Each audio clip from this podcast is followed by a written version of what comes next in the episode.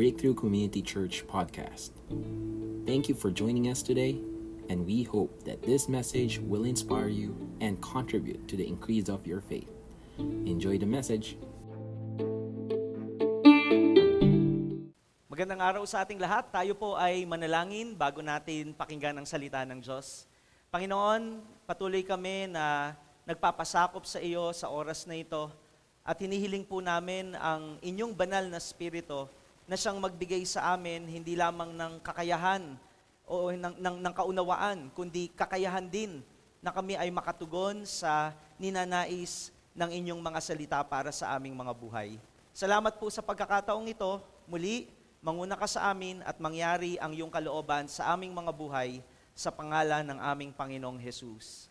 And everybody say Amen. Meron po akong isang favorite na sunglasses na madalas po sinusuot ko kapag ako po ay nagda-drive. Ito po yon. And this is very different from uh, ordinary sunglasses as this one is polarized. Nung nabili ko po ito sa optical shop, meron pong isang uh, object po doon, or rather picture doon, na kung saan uh, merong isang object doon sa litrato na kapag ka hindi po ninyo suot ito, ay hindi nyo makikita. Pero kapag sinuot po ninyo ito, yung isang object doon sa picture ay talagang makikita at makikita. Ang ginagawa po kasi ng isang polarized sunglasses, finifilter niya yung liwanag na pumapasok sa mga mata natin. Kaya kapag ka nasa kalsada tayo, pag nagda-drive, yung mga uh, bagay na sobrang tinatamaan ng ilaw, hindi po natin yon makikita at masisilaw tayo kung hindi po tayo gagamit nitong polarized sunglasses. Sa paggamit nito, makikita natin yung mga bagay na hindi natin nakikita kung ang gamit lang natin ay ang ating mga mata. Alam po ninyo, ganun din pagdating sa ating pagkilala sa Diyos. Kinakailangan po nating gamitin ang isang salamin para mas lalo nating makilala kung sino ang Diyos. At ang salamin po na tinutukoy ko ay walang iba kundi ang Biblia. Ang Biblia po ang siyang magpapakilala sa atin mula sa ating pagbabasa nito kung sino ang Diyos sa ating mga buhay. Many people are not knowledgeable of God because they do not meditate or they do not read the Bible. So today, pag-usapan po natin ilang mga salita ng Diyos na magpapahayag sa atin kung sino ang Diyos sa ating mga buhay. Kung ano ang implikasyon nito mula sa pagkakilala natin sa Diyos at kung ano ang dapat na maging pagtugon po natin. If you have your Bible with you, open it with me sa Psalm chapter 139. At gusto ko pong basahin natin sa wikang Tagalog. Basahin lang po natin yung unang anim na talata. Sabi ng Psalm 139 verse 1, Ako'y iyong siniyasat, batid mo ang aking buhay. Ang lahat kong lihim, Yahweh, ay tiyak mong nalalaman ang lahat ng gawain ko sa iyo ay hindi lingid. Kahit ikaw ay malayo, batid mo ang aking isip. Ako'y iyong nakikita, gumagawa o hindi man. Ang lahat ng gawain ko ay pawang iyong nalalaman. Di pa ako umiimik, yaong aking sasabihi, alam mo nang lahat iyon. Lahat ay di malilihim. Ika'y laging kapiling ko, katabi ko oras-oras ang likas mong kalakasan ang sa aki nag-iingat. And verse 6, nagtataka ang sarilit, alam mo ang aking buhay, di ko kayang unawain iyang iyong karunungan. Ito pong anim na talatang ito ay nagpapahayag sa atin na alam ng Diyos ang lahat ng bagay. Kung kaya't ang katotohanan, God is all-knowing. Sa madaling salita, He is omniscient. He knows everything. At anong uh, implication nito sa buhay po natin? Because God knows everything in us. Sa totoo po, He loves us unconditionally. Or He loves me unconditionally. Mamaya i-explain po natin bakit iyan ang sinasabi po natin. Maliwanag po, ulitin ko, yung mga talatang binasa natin na alam ng Diyos ang lahat ng bagay sa atin. Alam ng Diyos ang lahat ng ating ginagawa, ang ating iniisip, maging ang ating mga sinasabi at bago pa natin sabihin yon, batid na ito ng ating Panginoong Diyos. Alam ng Diyos ang lahat ng dahilan o motibasyon ng ating mga ginagawa. Nakikita ng Diyos ang labas at loob ng ating mga puso. At ang katotohanan, maaari tayong magtago at magkunwari sa tao, subalit hindi natin ito magagawa sa ating Diyos. Kahit magtago pa tayo sa dilim at liblib na lugar. Tulad ng sabi ng Hebreo chapter 4 verse 13, walang makapagtatago sa Diyos, ang lahat ay hayag at lantad sa kanyang paningin at sa kanya tayo mananagot. Alam po ninyo, dahil kilalang kilala tayo ng ating Panginoong Diyos, higit sa pagkakilala natin sa ating mga sarili, di ba po? Kahit ng ibang tao o ng ating mga sarili, talagang hindi po natin maitatago at hindi natin maikukubli yung ating totoong katayuan. In fact, no, dahil nga po nakikita ng Diyos sa atin, ang mga bagay na ginagawa natin, mga pag-uugali natin na hindi natin nakikita, maging sa ating mga sarili, napaka, napakaganda po na talagang ang Diyos mismo, no, lapitan natin at magpasiyasa tayo sa Kanya. Now, anong implikasyon nito sa buhay natin kung kilala tayo ng Diyos at nakikita ng Diyos ang lahat-lahat sa atin? Meron pong isang aklat na isinulat si Dan Allender, actually doktor po ito, at si Tremper Longman III na ang title po ay Bold Love. Very interesting po itong book na ito kasi nagsasabi po ito kung papaano pakikitunguan ang isang tao na masama, no, uh, na mahirap pakisamahan at talagang kung tutuusin ay hindi sa karapat dapat na mahalin. At meron pong portion sa book na ito, yung chapter 3 or yung third part na ang title po ay uh, Combat for the soul. And basically, meron siyang tatlong kategorya. Sinasabi po ng author, bagamat hindi po tama na magbigay ng mga labels sa tao, pero for the purpose of teaching and educating the readers, sabi niya, at least meron daw pwedeng maging tatlong kategorya ang tao. Tulad ng pwede siyang maging evil, fool, at normal sinner. Yung evil daw po, sabi niya, evil is present when there is a profound absence of empathy, shame, and goodness. No, kapag ka wala daw pong empathy ang isang tao, pag sinabing empathy, ito po yung wala siyang pakialam sa damdamin ng kanyang kapwa. Lalo na no, yung kung kung yung kapwa na yon ay biktima niya o ginagamit niya para sa sarili niyang kapakanan. Sabi nga po, no, parang isang paper cup na pagkatapos gamitin ay ibinabasura lang. No, may mga tao daw pong ganyan, na wala siyang pakialam sa damdamin ng kanyang kapwa, kahit ito ay makasira, makawasak, makasakit, basta ang mahalaga ay yung kanyang sariling pakinabang. Evil daw po ang tawag dyan. Another thought ay yung sinasabing uh, shame.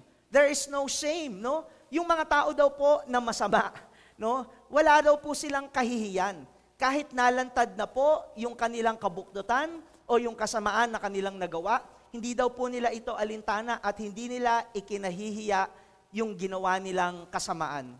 And lastly, no, part ng pagiging evil ay yung goodness, walang kabutihan sa kanya. In fact, no, bahagi nung walang kabutihan sa kanyang buhay ay hindi niya rin gusto na ang kanyang kapwa ay mapabuti. In fact, natutuwa po siya kapag nakikita niya na yung kapwa niya ay nasisira at bumabagsak. Another category na sinasabi niya ay yung fool. And a fool is someone who is always angry. Lagi daw po itong magagalitin. At wala daw po itong ibang iniisip kundi ang kanyang sarili and he or she hates discipline and wisdom. A person who is always angry can be considered fool, a fool, no? Anong klaseng galit? Yung tinatawag na disproportionate fool or anger, anger. Disproportionate anger. Yung bang wala sa lugar na galit palagi, okay? Repetitive, disproportionate, yung parang ang sabi nga natin, no, langaw lamang pero ang ginagamit mo kanyon pamatay sa langaw. Ganong katindi yung galit mo na wala sa lugar, na kung tutuusin, pwede mo namang i-overlook kung anumang offense na nagawa sa iyo ng anak mo, kapatid mo, kaibigan mo, pero dahil sobrang meron kang temper, hindi mo makontrol at nagpapakita ka ng galit. No? Tapos paulit-ulit. And then pwede ring impulsive anger. No? Ma- mabilis kang magalit kahit walang kabagay-bagay. Now, again, ang isang consideration din ng isang fool or ang hangal ay yung self-centered, makasarili ka. Wala kang pakialam sa taong kasama mo sa buhay. Okay? and hatred of discipline and wisdom. Ayaw mo na pinapangaralan, ayaw mo na sinasawata sa mga ginagawa mo na kahit hindi tama.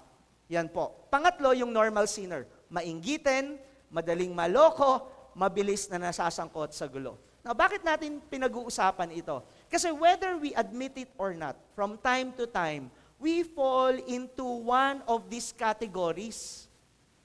No, kahit sabihin natin hindi tayo ganun kasama, pero may mag, mga pagkakataon sa buhay natin na nagiging masama tayo. May mga pagkakataon sa buhay natin that we display foolishness.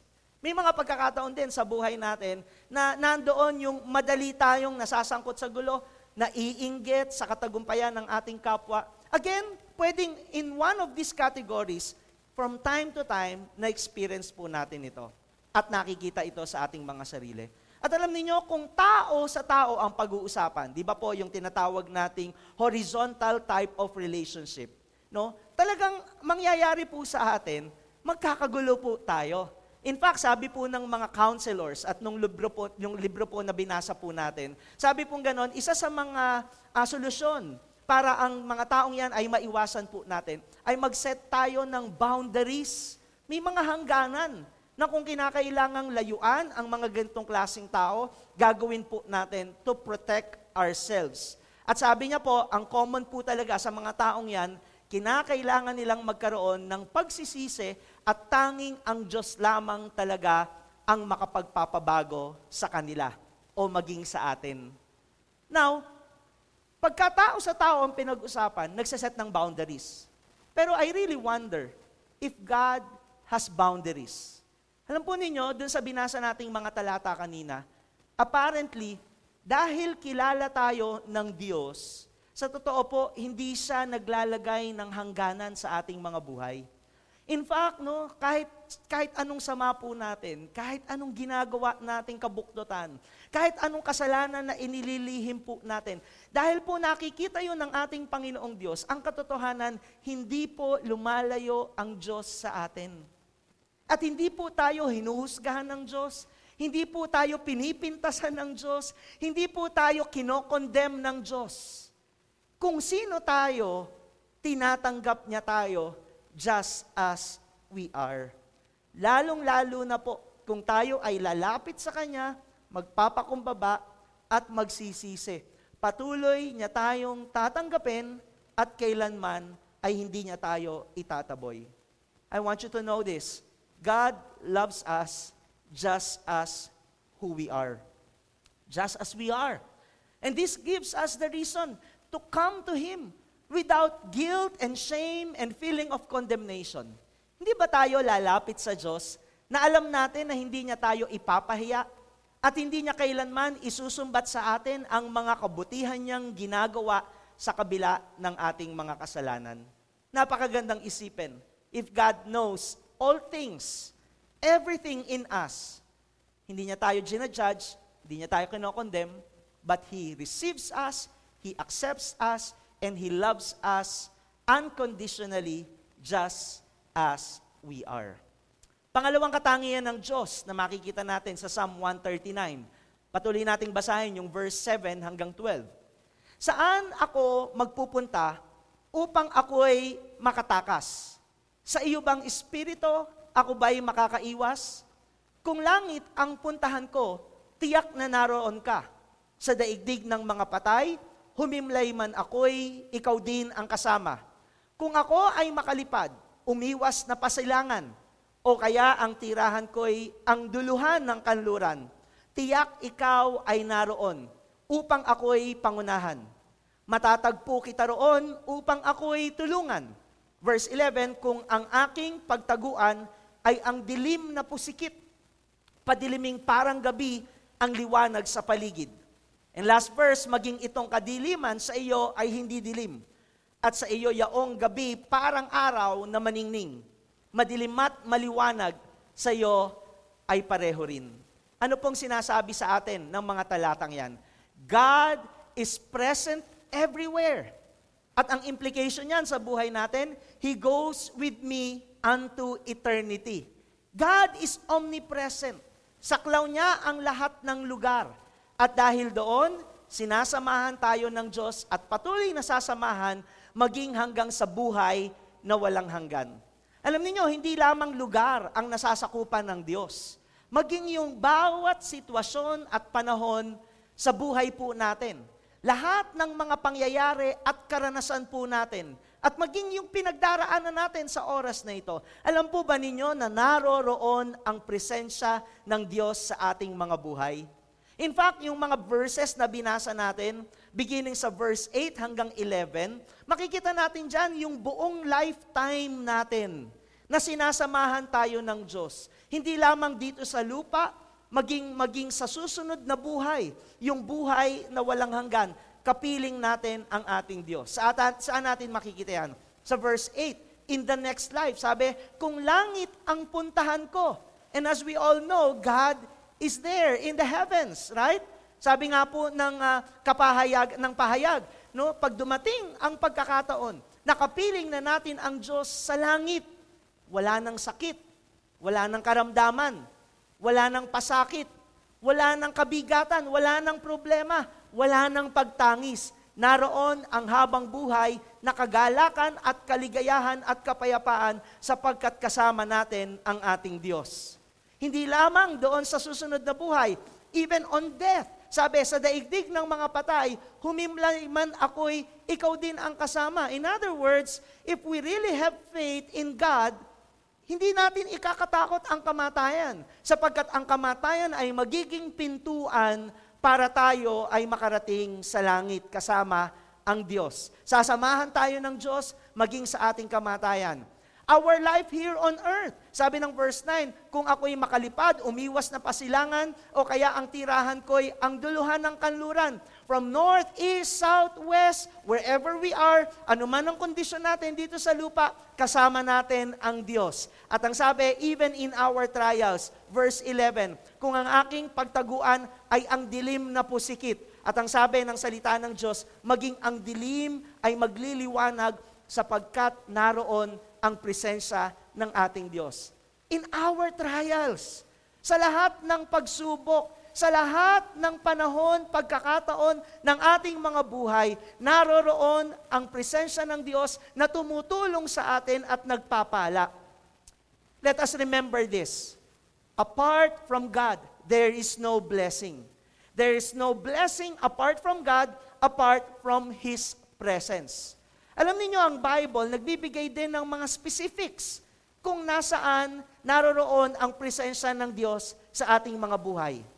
No, sabi ng Matthew chapter 18 verse 20, for where for where two or three are gathered in my name, there I am among them. Ibig sabihin, sa tuwing tayo ay mananalangin, kasama natin ang Diyos, naroroon. By the way, ang church po natin may morning prayer every 5 in the morning hanggang 6 a.m. I invite all of you to join us praying together because as we pray, the presence of God goes with us. Sa ating paglilingkod, sabi ng Matthew chapter 28 verses 19 and 20, Go therefore and make disciples of all nations. And then pagdating sa verse 20, ang sabi, And behold, I am with you always to the end of the age. Hanggang sa katapusan ng mundong ito, kasama natin ang Diyos kung tayo ay patuloy na hahayo at gawing alagad o tagasunod ang lahat ng bansa. As we serve God, the presence of God goes with us. Pangatlo, kapag tayo ay may mga pagdurusa na dinadaanan sa ating mga buhay. Naalala po ba natin yung kwento ni Shadrach, Meshach at Abednego nang si Haring Nebuchadnezzar ay nag-utos na sambahin ang kanyang ribultong ginawa pero dahil may mga naiinggit sa mga Hebreyong ito, sa mga Hudyong ito, isinumbong sila kay Haring Nebukadnesar at ang naging kaparusahan ay ipinatapon sila sa pugon na pitong beses pinainit. Pero nung yung tatlong ito, si Shadrach, Meshach, Abednego, nasa pugon. Nandun yung apoy na napakatindi. Nung silipin sila ni Haring Nebukadnesar, ang sabi ni Haring Nebukadnesar, hindi ba tatlo lamang ang pinatapon natin sa pugo na yon, bakit meron akong nakikitang isa pa? Apat ang naroroon. Ibig sabihin, kasama nila ang ating Panginoong Diyos. Di ba sabi ng Book of Isaiah, dumaan man tayo sa apoy, hindi tayo masusunog. Dumaan man tayo sa tubig, di tayo malulunod sapagkat kasama natin ang ating Panginoong Diyos. Anumang pagkakataon sa buhay natin, lalong-lalo na kung tayo ay may suliranin at pagdurusa, sinasabi, maliwanag ng Biblia, kasama natin ang Diyos because God is omnipresent and He is present everywhere. Kapag tayo ay dumadaan sa panganib ng ating mga buhay, sabi ng Psalm 23 verse 4, Even though I walk through the valley of the shadow of death, I will fear no evil for you are with me. Ilang sakuna, ilang banta sa buhay natin ang naranasan natin at nakaranas tayo ng pagliligtas ng Diyos sapagkat sa mga ganong pagkakataon, kasama tayo ng ating Diyos o kasama natin ang ating Diyos. And lastly, kapag iniwan tayo ng lahat ng tao. In the book of 2 Timothy chapter 4 verses 16 and 17, dinescribe ni Paul kung papaano siya iniwan ng kanyang mga kasamahan nung siya ay nililitis sa Rome. Pero ano pong sabi ni Apostol Pablo in verse 17, But the Lord stood by me and strengthened me. You see, ang buhay po natin talaga ay dapat itinataguyod natin sa Diyos, hindi po sa tao. Because people come and go. May mga tao iiwan tayo. May mga tao hindi sa lahat ng pagkakataon ay makakapitan natin at maaaring pagmulan ng kalakasan sa atin. Ang Diyos, very consistent. He will never leave us nor forsake us. Ang tao, people come and go. Ang kayamanan, hindi natin pwedeng sandigan ng ating mga buhay because ang kayamanan nawawala, nauubos, nasisira, nananakaw. Pero ang Diyos, kailanman hindi tayo mabibigo. Alam po ninyo, sa mga panahon ng pagsubok, dapat nating maintindihan, kasama natin ang ating Panginoong Diyos. At dahil kasama natin ang ating Panginoong Diyos, dapat din po ang hinahanap natin mula sa Diyos ay ang kanyang mga pangako. Madalas di po ba pagka meron tayong mga pagsubok, lagi tayong naghahanap ng pagpapaliwanag mula sa Diyos. Tinatanong natin, Panginoon, bakit ito nangyayari sa buhay ko? Alam po ninyo, pinakamagandang hanapin sa Diyos, hindi po yung paliwanag ng Diyos. Ang pinakamaganda, yung kanyang mga pangako, ang hanapin po natin. Kasi sa kanyang pangako, nakatitiyak tayo. Ito'y kanyang gagawin, ito'y kanyang tutup din, kung kaya't ang Diyos ang talagang pwedeng pagsandigan natin sa ating mga buhay. Isipin po natin ito mabuti. Halimbawa, nagpa-check up tayo sa doktor. At pagkatapos, sabi ng doktor, may cancer ka. At ipinaliwanag lang ng doktor kung paano mo nakuha yung sakit at ano yung mangyayari sa iyo sa sakit na yon. Wala siyang sinabi na treatment plan, wala siyang sinabi na guarantee kapag ka yung gamot na ito ay ininom mo, gagaling ka. Ganun lang ba ang gusto natin, pagpapaliwanag ng doktor? Di ba't gusto natin yung garansya na ikaw ay gagaling kung iinumin mo ang gamot na ito? In the same way, in times of trials, troubles, anumang pagsubok sa buhay, dahil kasama natin ang Diyos, hingin natin yung kanyang mga pangako. Hindi natin kailangan ang kanyang pagpapaliwanag sapagkat sa pangako ng Diyos, naroon ang ating katuparan o naroon ang ating katagumpayan at naroon yung pagpapatunay na talagang kasama natin ang ating Panginoong Diyos. Kaya nga sabi, di ba sa Bible, in the New Testament, nung ipinanganak ang Panginoong Jesus, tinawag siyang Emmanuel, na ang ibig sabihin ay God with us. If Jesus is in our hearts, He is always with us. At sa totoo, na kahit anong laki ng Diyos, kahit walang limitasyon ng ating Panginoong Diyos, sobrang personal na personal ang Diyos sa ating mga buhay na naroroon, sinasamahan niya tayo. God is always present and He is always with us. Amen? He is present everywhere and He goes with us even unto eternity. Pangatlo, verse 13 ng Psalm 139. Ang anumang aking sangkap, ikaw o Diyos ang lumikha. Sa tiyan ng aking inay, hinugis mo akong bata. Pinupuri kita o Diyos, marapat kang katakutan ang lahat ng gawain mo ay kahanga-hangang tunay sa loob ng aking puso. Lahat ito ay nakikintal. Ang buto ko sa katawan noong iyon ay hugisin. Sa loob ng bahay bata, dooy iyong napapansin. Lumalaki ako roong sa iyo'y di nalilihim. Ako'y iyong nakita na, hindi pa man isinilang. Batid mo kung ilang taon ang haba ng aking buhay, pagkat ito ay nakatitik sa aklat mo na talaan. Matagal ng balangkas mong ikaw lamang ang may alam. Tunay Yahweh, di ko kayang maabot ang iyong isip. Ang dami ng iyong balak ay hindi ko nababatid. At kung ito ay bibilangin, ay sindami ng buhangin, sasayo pa rin ako kung umaga na magising. Ano pong sinasabi sa atin ng verse na yan? God is all powerful. At anong implication niyan sa buhay natin? He works in my life constantly. Ganong makapangyarihan ng Diyos? God is omnipotent. He is the God Almighty. He created everything that we see. In fact, sa tindi ng kapangyarihan ng Diyos, lahat ng mga nakikita natin dito sa mundong ito, and even in the universe, lahat po ng yon ay galing naman sa kawalan. Ibig sabihin, God can create something out of nothing. Sa Latin, ang sabi po ay ex nihilo. Ganong makapangyarihan ang Diyos sa buhay po natin. Kaya alam po ninyo, isang patunay na talagang may Diyos ay yung ating buhay, yung ating katawan, yung, yung, yung ating itsura ang pagkalikha sa atin ng Diyos ay isang patunay na merong isang Diyos na napakarunong higit sa lahat. Dahil nga nakikita yung kapangyarihan ng Diyos sa pagkatao natin, ibig lang sabihin, ano, dahil sa design na napakaganda, there is an intelligent designer behind this. Di ba, pugim-pugi tayo sa sarili natin, gandang-ganda tayo sa sarili natin. Dapat naman, kasi ang nag-design sa atin ay walang iba, kundi ang ating Diyos.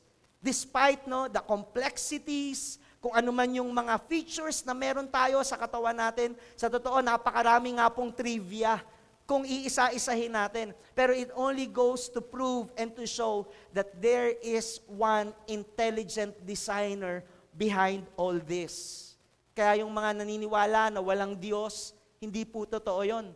Tignan lang natin ang tao, patunay na na merong Diyos na manlilikha at hindi lang basta manlilikha, napakarunong na manlilikha.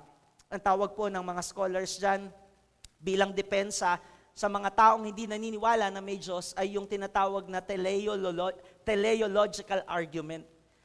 Pero alam po ninyo, more than this, more than this, ang kapangyarihan ng Diyos, hindi lamang po sa mga nakikita natin at sa buhay natin, sa, sa pagkatao natin, kundi higit sa lahat, no, ang kapangyarihan ng Diyos ay makikita natin sa pagliligtas niya sa ating mga buhay. Sa pagbibigay niya sa atin ng pag-asa na muling magkaroon ng ugnayan sa Kanya, na magkaroon tayo ng isang buhay na ganap, buhay na kasiyasiya, na makasumpong tayo ng kapatawaran mula sa Diyos at makatanggap tayo ng kaloob na buhay na walang hanggan. Merong isang situation po sa Matthew chapter 19 na merong isang mayamang binata na lumapit kay Jesus at nagtanong siya, Panginoon, paano ako magkakaroon ng buhay na walang hanggan? Ang sabi ng Panginoong Yesus sa kanya, gawin mo ito. Inisa-isa ng Panginoong Yesus ang sampung kautusan. At ang sabi ng mayamang binatang ito, nagawa ko na po ang lahat ng yan. Ang sabi ng Panginoong Yesus, tama ka, nagawa mo ang lahat ng mga yan. Pero ito ang isang bagay na gusto kong gawin mo. Ibenta mo ang lahat ng iyong pagmemeari at lahat ng iyong mapagbebentahan ay ibigay ito sa mga mahihirap. Nalungkot po yung binatang mayaman at tumalikod kay Jesus. At ang sabi ng Panginoong Yesus, napakahirap para sa isang mayaman ang makapasok sa kaharian ng Diyos. Katulad nito ang isang kamelyo na papasok sa isang butas ng karayom. At tinanong siya ng kanyang isang disipulo, paano po makakatanggap ang isang tao ng buhay na walang hanggan? Sabi ng Panginoong Yesus sa Matthew chapter 19 verse 26, With man this is impossible, but with God, all things are possible. Posible na ang isang tao ay makatanggap ng buhay na walang hanggan sa pamamagitan ng pagkakaroon niya ng pananampalataya kay Jesus at pagtalikod sa kanyang kasalanan. God made this possible through the death of our Lord Jesus Christ on the cross. And after Christ died on the cross, after three days, di ba muling nabuhay ang Panginoong Hesus, kapahayagan ng kapangyarihan ng Diyos na maging ang kamatayan ay kayang gapiin ng Diyos. Na dahil sa pagkabuhay muli ng ating Panginoong Hesus, tayo po na nawalay sa Diyos dahil sa ating mga kasalanan, ay maaring makasumpong ng kapatawaran sa Diyos at tumanggap ng kaloob niya na buhay na walang hanggan sa pamamagitan ng ating pananampalataya kay Jesus at pagsisisi.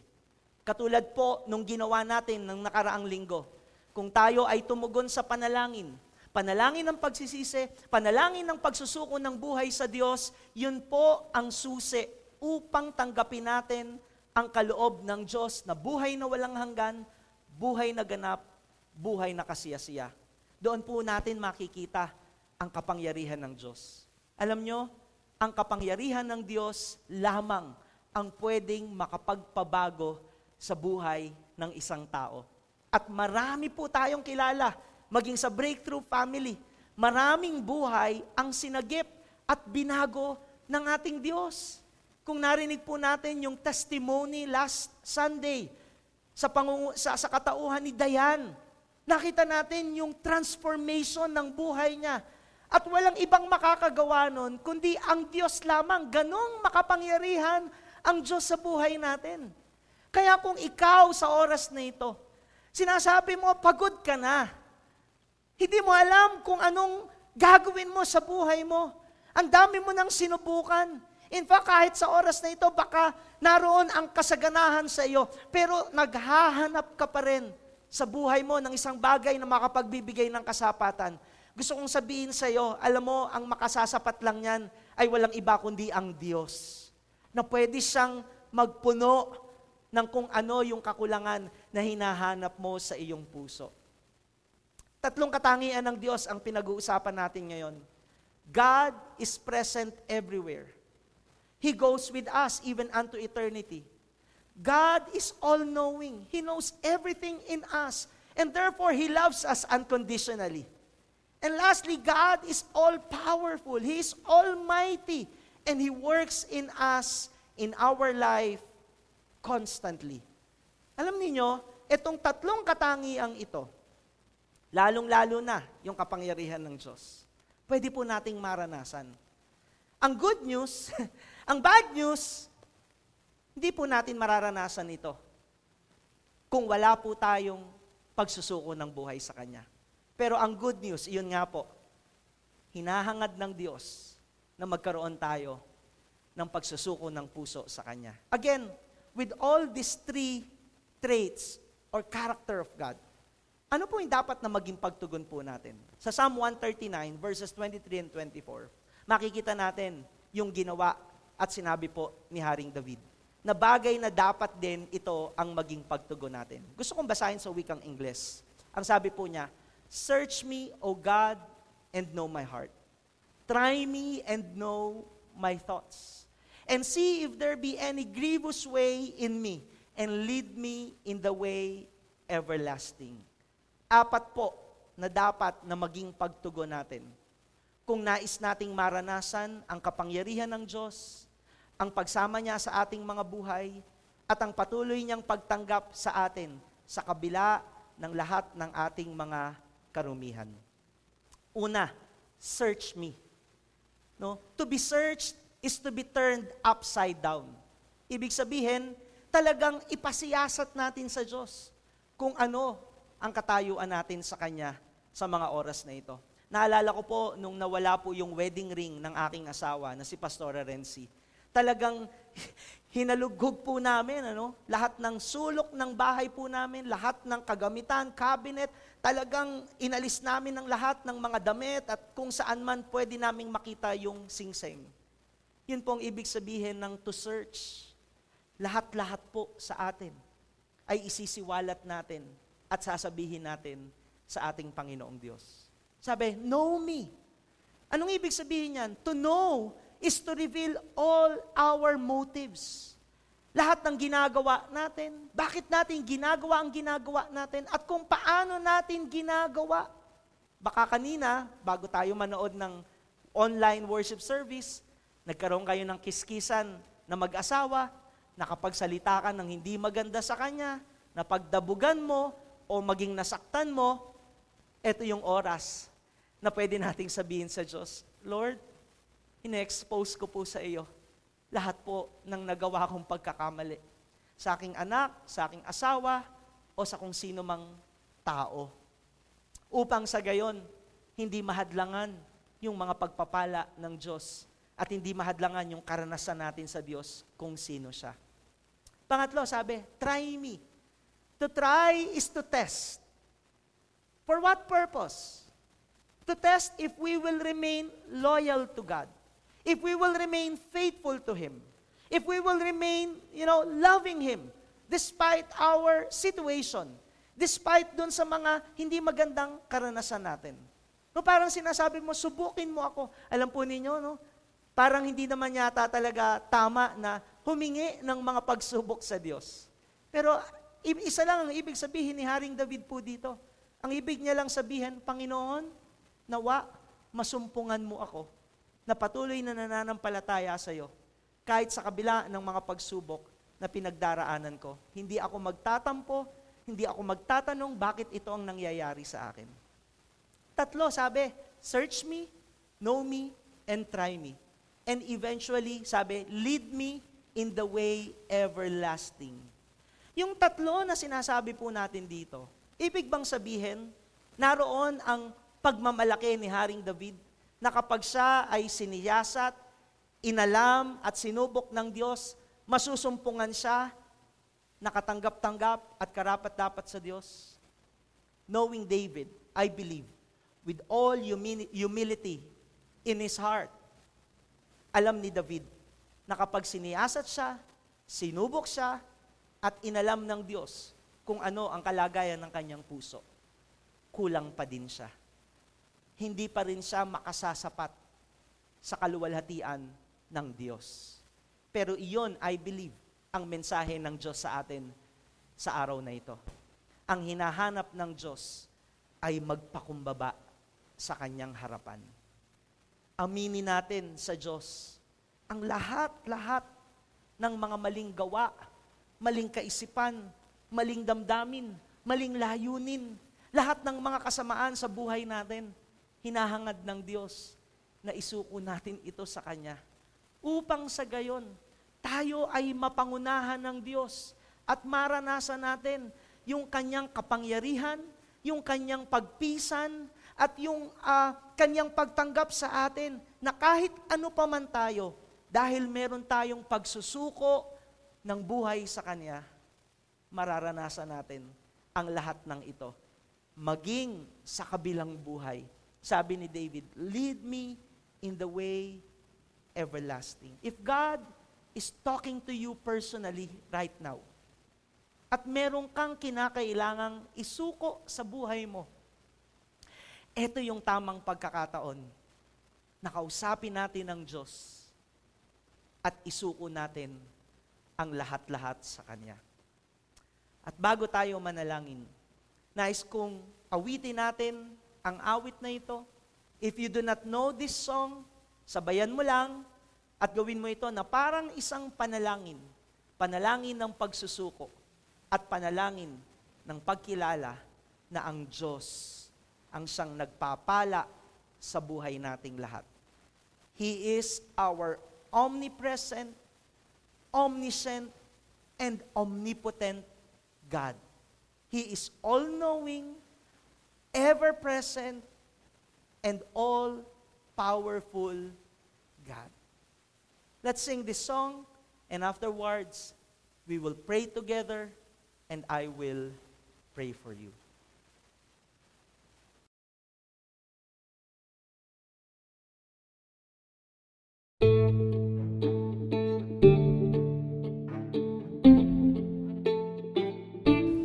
Thank you for listening. If you have been blessed by this message, you can personally join us at our Sunday worship services. You can also connect with us by following us online and get the latest updates. Find us on Facebook, Twitter, and Instagram at TBCCPH.